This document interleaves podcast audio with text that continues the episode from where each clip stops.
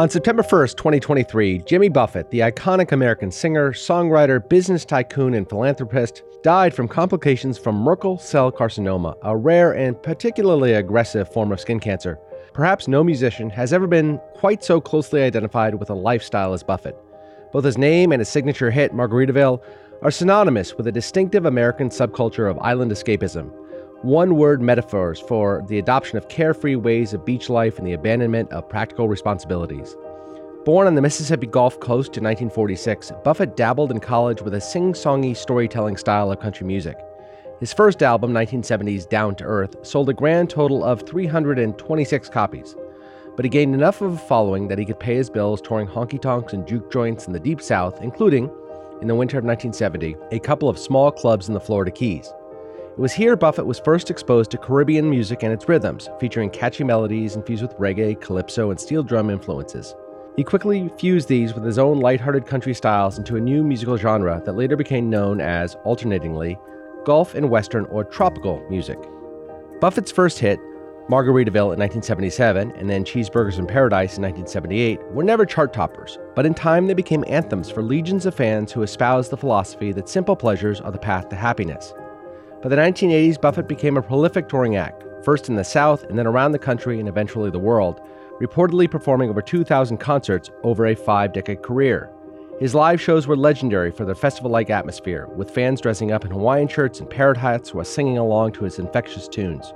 His fan base, known as Parrot Heads, transcended typical fan enthusiasm, often decorating their homes and cars with handcrafted Margaritaville themed tchotchkes and tattooing themselves with Jimmy's beachy witticisms. Inspired by the success of his music and the cultural phenomenon surrounding his songs, Buffett ventured into entrepreneurship. Margaritaville themed restaurants, bars, hotels, and clubs, all featuring the ubiquitous tropical themed ambiance and preaching a laid back beach vibe, opened throughout North America. A few months ago, Forbes estimated his net worth at a cool $1 billion, even after he'd given tens of millions to charity, much of it to protect the beaches and the islands that were his lifeblood. In announcing his death, Jimmy's family said he passed away peacefully, surrounded by his family, friends, music, and his dogs. The perfect way for the man from Margaritaville to go out. Jimmy Buffett was 76 years old. I'm Jason Beckerman, I'm Derek Kaufman. and this is a special episode of Last Days Jimmy Buffett.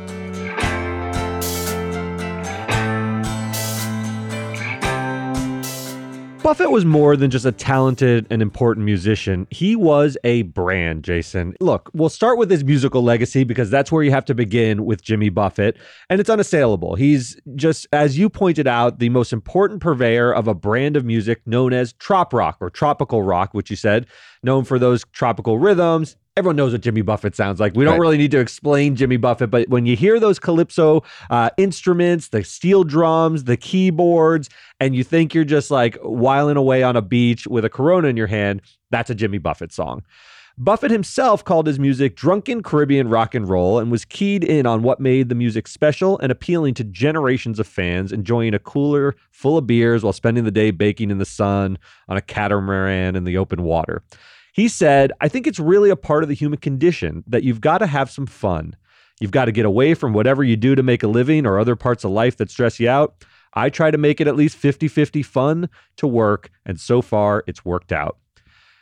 He worked consistently in the 70s, as you pointed out, with his backing band, the Coral Reefer Band, even serving as the opening act for the Eagles at the peak of their success in 1975. But as you pointed out, the breakthrough hit of Margaritaville on his seminal album, Changes in Latitudes, Changes in Attitudes, also another hit song of his, launched him into the mainstream. He claims he wrote that song, Jason, in six minutes. And what a phenomenon it has become because. By the way, for all accounts, that's untrue. I- Right. God God bless Jimmy Buffett, but Maybe from all apocryphal. accounts, it, not- it was it was almost commissioned. Somebody asked him to write a song, and then he wrote it, and then it was. I mean, maybe he wrote the initial draft in six minutes, but it went on and on. It was many iterations later. listen, print the But I love Jimmy Buffett. Just I can see him behind the microphone, probably high because he was a lot at that time. Just saying, yeah, it took me about six minutes. Yeah, your so." band's called the Coral Reefer Band. He was telling you what his brand was very early on. It's interesting because that song is so huge. It has a whole life of its own. As you noted, there's restaurants and so forth. But when you listen to the lyrics, it sounds almost like it's a negative oh, portrayal of critical. sort of yeah, it's critical of wasting your life away, being drunk and looking for your keys. He and was so making forth. fun of glossy, you know, sun lotioned up tourists that he would see on the beaches of Key West, and he was sort of making fun of them. But then it becomes the anthem for beachgoers everywhere. It's so funny when you make a piece of art, and Jimmy Buffett knows this better than anyone. It's released to the world, and how the world processes that is not up to you. He may have been critical of people with the you know, suntan lotion on and looking for a lost shaker of salt, but they adopted it as an anthem, and he leaned in smartly. He followed that up by the time he sort of knew his brand with Cheeseburger in Paradise, which is off his "Son of a Son of a Sailor" album, with classic album in trop rock genre, and that actually cracked the top 40 on the Billboard Hot 100.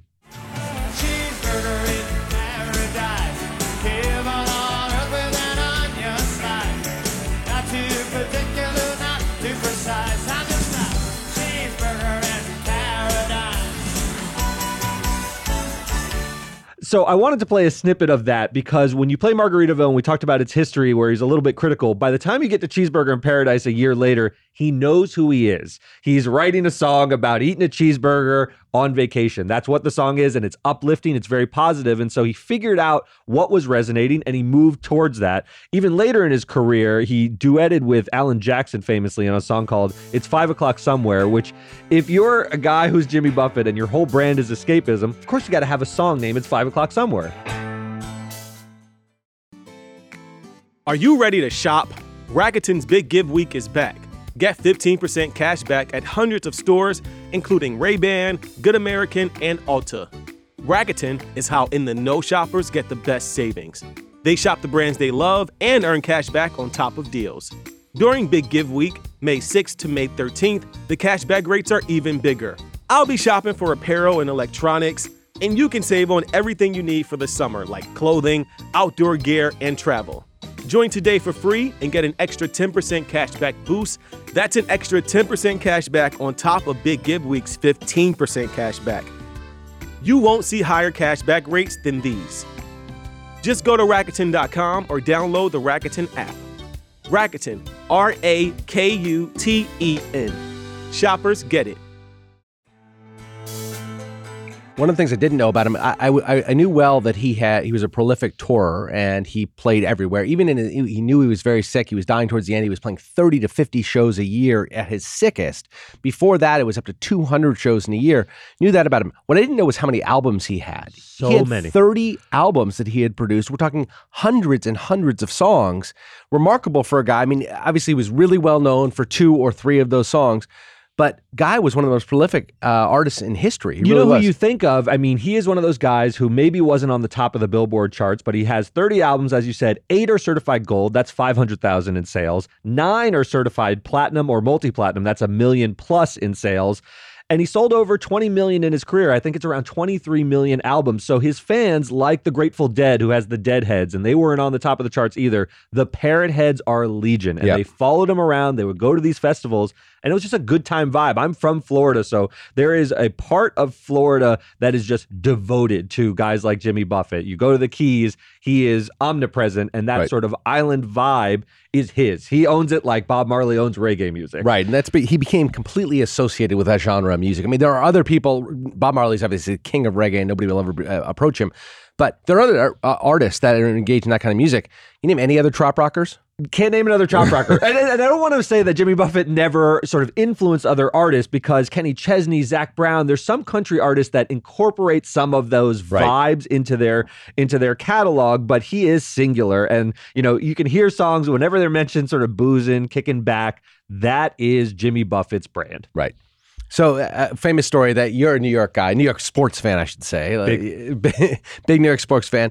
Famously, got kicked out of a New York Knicks game. He was, I guess, you know, here's this guy. Everybody views as the laid back guy, but he ends up going to a Knicks game and he lays in to the referee. Gets kicked out of the arena. It was a legendary story. I totally forgotten about it. It's incredible. I remember it very well because Yeah. those Knicks Heat series were big series. This was in 2001. And he was laying into the ref and he gets tossed because the ref didn't recognize him, even though he always looked like Jimmy Buffett. He would have like a Hawaiian Right, type right, shirt on. So he was very identifiable for Floridians. And Pat Riley, of all people, Who was then the coach of the Heat, had left the Knicks, tried to clue in the ref, like, hey, man, that's Jimmy Buffett you're kicking out of the stadium. It didn't work. And actually, Pat got yelled at by the referee, like, I don't care who it is. You can't talk to me that way. Became this sort of outsized moment. Uh, you know, we have we have Jack Nicholson here uh, as a Lakers Yeah. fan. Jimmy Buffett was that Was in the the Miami Heat for, yeah. for a period of time. So, re- really famously, I mean, Buffett got into every aspect of media, right? Not just a singer songwriter, but he was also a writer of books. He placed three books on the New York Times bestsellers list Tales from Margaritaville, which is sort of his big one that everybody knows about. Again, capitalizing on the brand that he had created. Where is Joe Merchant is a second one. And no surprise, his 1998 memoir, A Pirate Looks at 50, shot straight to number one on the bestseller list, making it one of a handful of authors to reach the top spot in both fiction and nonfiction. Pretty Yeah, incredible. It's incredible. And, you know, his songs uh, have been featured in movies. So he wasn't just a guy who was out there touring and only had his own fans. He constantly wanted to branch out. And you can hear his music in some classics. Jeff Spicoli's theme music in Fast Times at Ridgemont High, that is a Jimmy Buffett song. Well, Jeff Spicoli, to those of you who are familiar with the movie, he is he's a Embodies parrot head. He embodies parrot headism, right? This idea that life is meant to be enjoyed and working is the antithesis to enjoyment. So you only work when you have to, Yeah. and the rest of life is meant to be spent in leisure activities. It's exactly right. Get pizza delivered in your high school class. um, he's it. also his songs are featured in John Travolta's Urban Cowboy, and he even popped up in cameos from movies like Repo Man to Hook, the movie about Peter Pan, the Steven Spielberg movie, and even in 2015's Jurassic World, where as the park is running amok, there's a famous scene of Jimmy Buffett holding two margaritas as the park is going into chaos and it's just another indication of how much he was comfortable with his with his image and his brand and he ran with it But the other thing that was interesting, and the only thing I ever saw that Jimmy Buffett took some heat for, is that he preached this life, this anti-work life, you know. eh, But at the same time, he was a calculating businessman. Yeah. He got some criticism for how calculating he was from people who felt they were on the wrong end of deals with him. And he made no apologies for being wealthy. And he came out with very pointed statements about, I make no excuses for being rich. I have worked really hard to accomplish it. So there was a bit of a, you know, the artist is over here, but Jimmy Buffett is over here. And Jimmy Buffett is a businessman. Now, he gave well of himself to charities. There were some reports it was nine figures in charities, but at least high in the eight figures in charity to charities over the years, mostly to protect sort of ocean life and wildlife and things like that. But there was always this little tension between the uh, musical performer and the businessman. Without question, look, you don't become a tycoon who is estimated to be worth a billion dollars by not being pretty savvy. And Right. most of the things he touched, his fans were along for the ride. So he would bring them with him. So you're right, there was this uh, a bit of uh, discontent among certain segments, but his fans rode with him. He, you know, he touched Broadway. He re- released Escape to Margaritaville in 2017, 2018 not really one of his biggest successes, but he then pivoted away. And this is where I want to get into what Jimmy Buffett did towards the end of his life that is maybe his most indelible imprint is, you know, he licensed that term, Margaritaville, Right. to everything. There's a series of chain restaurants, there's casinos, there's cruises, there's packaged food, there's beverages, all sorts of stuff, home goods, apparel. And he struck up this relationship with Warren Buffett, who is the ultimate businessman. Obviously, they share the last name, but they had a real friendship dating back to the 80s where Warren would call him cousin Jimmy and Jimmy Buffett would call him Uncle Warren. Jimmy Buffett owned a bunch of shares of Berkshire Hathaway. So I think he really keyed in on learning how to become Right. a business tycoon. And he started a his greatest success came in the form of a billion dollar retirement village in Daytona Beach called Latitude Margaritaville. It launched in 2017. It had 3,900 homes. It's sort of the Jimmy Buffett experience for retirees. They go and live there. There's a lot of tiki bars. They people wear Hawaiian shirts. It sounds sort of cheesy, but to a certain segment of the population, they love it. They were hugely successful. They then opened one in Hilton Head, South Carolina, Panama City Beach, Florida.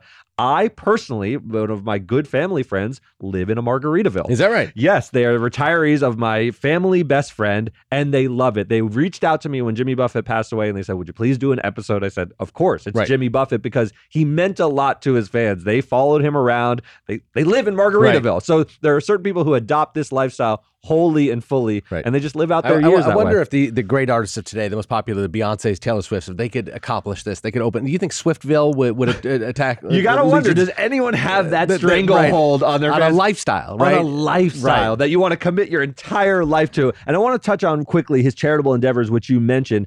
He made those consistent with his brand as well. Like I said, he's so identified with Florida. So a lot of his charitable work was towards hurricane relief in Haiti. He he spent a ton of money taking his private seaplane to deliver supplies and tents after the earthquake. So he really put his money where his mouth He was. did. Yes, he made a billion dollars, and that's a lot of money, gobs of money on a laid back lifestyle brand, but he really was a good person as well. Yep. So in 2015, Jimmy Buffett, who was, as I said, already an absolute Florida legend, gave the commencement speech at the University of Miami after receiving an honorary doctorate in music.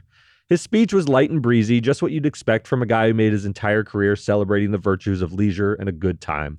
He was reflective and witty, as always, and so I thought it only fitting to give Jimmy himself the final word on how he became such a singular and unique presence in entertainment over a 50 plus year career.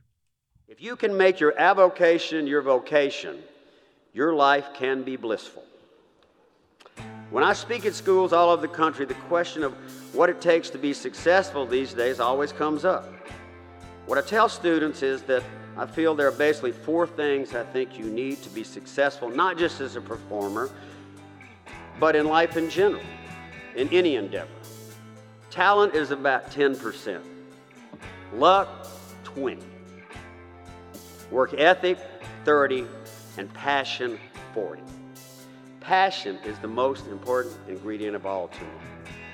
Passion not profit should always be your guide toward whatever you see as your place in the world. There are no shortcuts to success.